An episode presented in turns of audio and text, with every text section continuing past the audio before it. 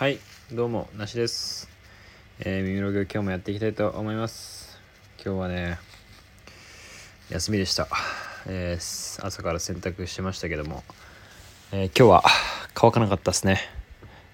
はい非常に残念です。帰ってきて、えー先ほど洗濯物を確認したところまだ濡れているという現象でしたね。最悪です。明日まで干しっぱなししてやろうと思っております。で今日はね朝からしっかりバチッと起きて洋服縫ってました今日も。コート縫って。でパンツをね今ちょっと久しぶりに寒くなったんでパンツを引っ張り出してきてでウールのスラックスをね、えー何本か引っ張り出してきてで前はそのまま履いてたみたいなんですけど今履くともう全然なんか気分と違くてサイズ感ウエスト、えー丈、えー裾幅もう全て大改造しなきゃいけなくてですね。で3本あったんですけど2本をね大改造成功してはまだあと1本残ってるんですけど思ったより時間がかかってね大変だということに気がつきましたね。そうもっとパパッとねやろうと思ったんですけどウエスト直して丈直して裾幅までやると結構ねハードだなって思いましたね。でもそうするとやっぱ履きたい感じになるんでシルエット的にねまたねこう肥やしになるはずの洋服たちが輝く時がやってきたということでね素晴らしい意識なんではないでしょうか。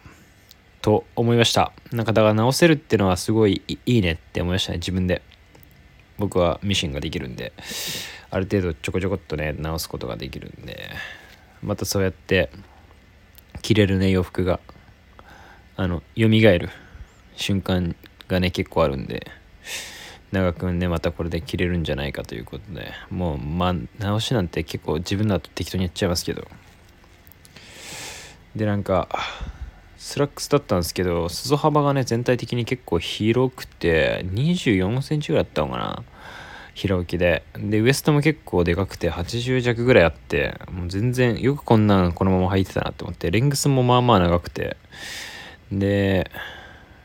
なんかスニーカー履いた時とかのバランスをなんか裾幅どんくらいがいいのか革靴とかブーツとかまあもちろん何でもそうなんですけど靴のアウトソール全長とか、まあ、ボリューム感とかに対して裾幅がどれくらいがいいかみたいなのって実は結構重要な問題であとはまあレングスもそうですけどなんかスラックス僕結構スニーカーとか合わせたいたちなんであの裾幅24もあると結構スニーカーにもだいぶボリュームがないと何て言うんですかね変な感じなんですよ。合わなくて。で、まあ、そういうのもあってね裾幅黄金比みたいなのをちょっと求めたくて今は一応21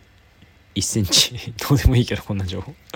に収まりましたね。一旦21センチで今スニーカーと対話させてます。裾とスニーカーの対話をね今様子見てますけど僕の中では今んとこ納得してる感じではあるんですけどね。まあ結構オタクっぽい話をしてしまいましたけど今日はこれが本題ではないんですけどこれ本題でいいかな。これで一回終わりにしておいてもいいかもしれないですけど。まあでももう一回うんいや話そう。えっと今日はね、えーなんか久しぶりに大学の時の友達から急に DM 来てインスタで。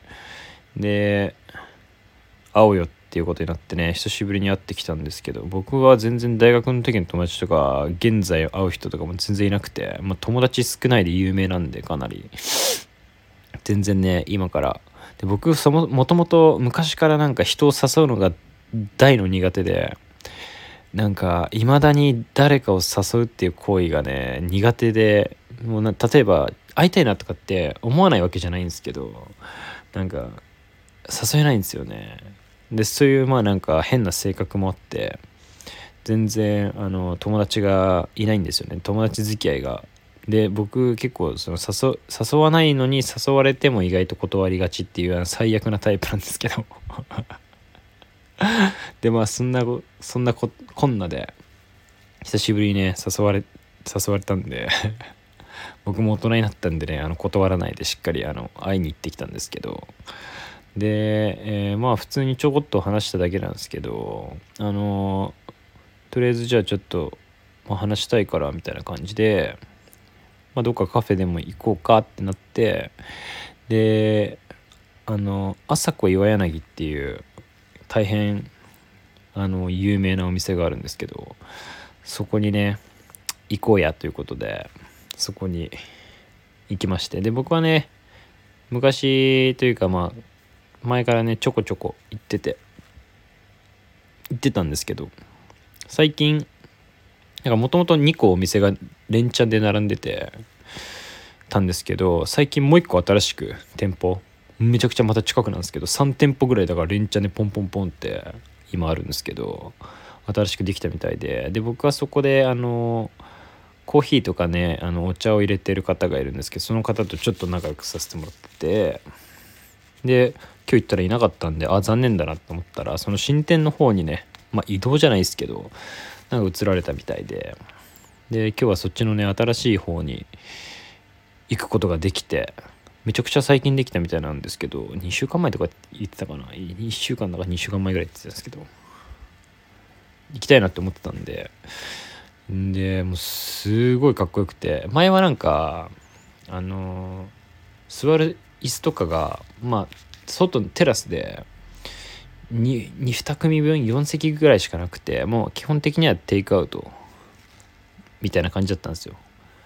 なんであんまりまあちょこちょこ座ったりはしてたんですけど何て言うんだろう外なんで長居するような感じじゃなかったんですけど今回はね新しくこうもう、まあ、テイクアウトもできんのかな？わかんないですけどイートインの感じのもう完全に店の中で見せつけるタイプのサロンって言ってましたね。朝恋柳サロン。むっちゃかもういちいちめちゃくちゃかっこいいお店でいちいちおしゃれなんですけど新しい店もむちゃくちゃかっこよくてもうなんかちょこちょこ行ってたんですけどやっぱこう包まれると緊張感あるなっていうぐらいのお店で緊張感あって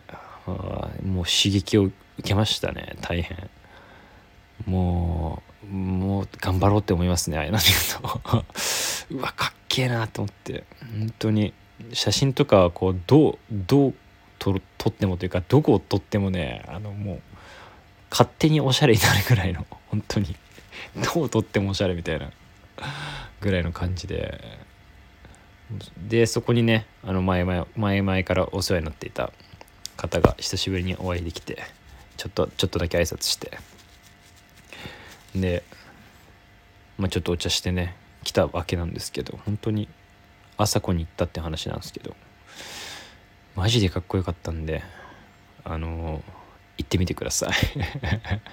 東京東京都、えー、あそこは世田谷区っすね。えー、等々力駅です、えー、自由が丘から3駅ぐらいですね大井町線で。